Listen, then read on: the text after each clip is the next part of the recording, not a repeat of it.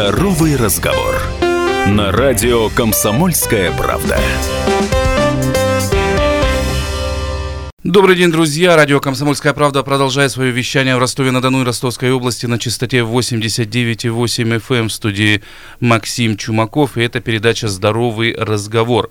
В рамках проекта «Врач года 2023» сегодня в студии радио «Комсомольская правда» Ростов э, врач-стоматолог, ортопед семейной клиники доктор Келлер Аркадий Путулян. Добрый день, Аркадий Леонович.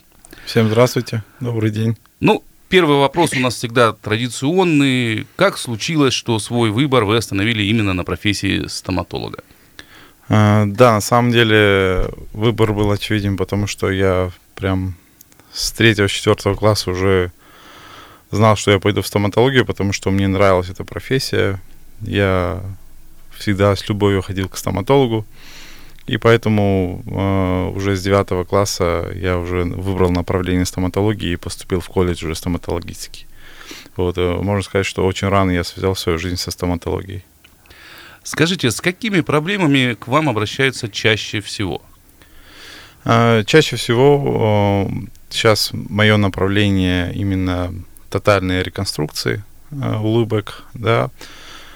Э, часто это большое потеря зубов, а, сложные клинические случаи, а, которые, в принципе, пациенты не смогли решить в более таких а, маленьких клиниках, где нет соответствующего оборудования либо соответствующих специалистов.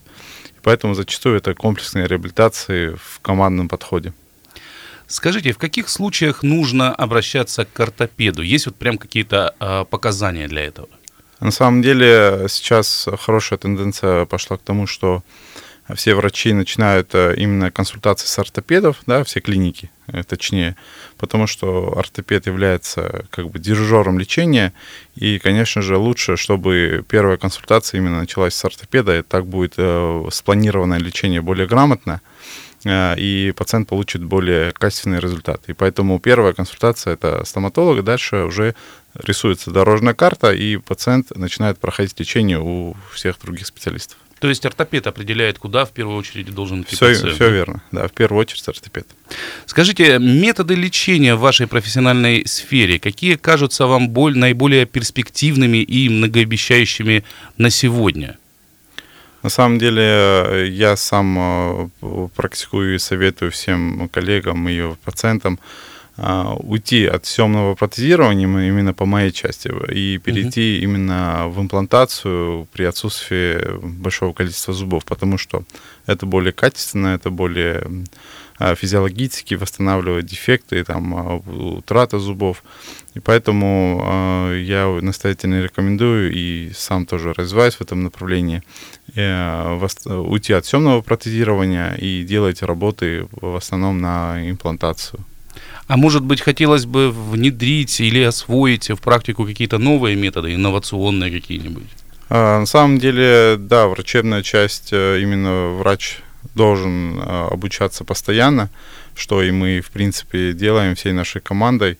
Постоянно обучаемся, постоянно внедряем новые технологии, ну, из последнего, что я внедрил э, в мою практику, это перед протезированием, перед началом каких-либо серьезных э, работ мы проводим комплексную, комплексную диагностику также черепно-лицевого сустава да, в НЧС, э, что дает нам полностью уйти от осложнений после протезирования. Скажите, как происходит лечение при полном отсутствии зубов? А, при полном отсутствии зубов мы, конечно же, не обойдемся без имплантации. То есть здесь зачастую мы пациенту будем предлагать а, протезирование на имплантах. Есть классические системы, все на 4, все на 6. А, ну, а так все индивидуально. Зачастую пациент, если есть у нас какие-то проблемы в плане того, что мы не можем провести имплантацию, сначала проходит подготовительные какие-то операции, а дальше мы проводим имплантацию и протезирование. Какие сопутствующие проблемы встречаются у пациентов и как проходит работа в этих случаях? А, ну, они, э, проблемы могут быть и как в плане э, стоматологических, а, и как также могут быть общие, общие какие-либо проблемы, да. Но в плане стоматологии, например, там могут быть какие-то противопоказания, проводятся работы, чтобы устранить эти противопоказания для дальнейшей работы. Э, да, а, ну, к примеру, там, если у нас проблемы есть какие-то с суставом, сначала мы поработаем с суставом, его полечим, потом перейдем плавно в протезирование. А есть также какие-то проблемы, если у пациента со здоровьем, да, общим связано. Тогда мы подключаем наших уже врачей-эндокринологов, там, терапевтов, для того, чтобы, значит, поправить сначала здоровье пациента общее, да, а потом уже перейти к таким обширным э, стоматологическим лечениям. Вы уже краешком касались этой темы, но вот повторимся, какие способы протезирования сейчас применяются чаще всего? Эм, э, чаще всего это протезирование на имплантах, и э, есть а, уже такие керамические коронки, да, вот э, я, например, полностью ушел и в клинике мы стараемся, да, уходить от металлокерамических конструкций, да, что в принципе, не совсем состоятельная конструкция. В свое время, конечно, широко использовали, но сейчас э, уже есть более современные коронки, которые значит, менее инвазивны, да, и на очень долгий срок хватают пациентам. Поэтому это протезирование на имплантах и э, безметалловые керамические коронки для своих зубов. Есть такой интересный термин э, «стираемость зубов».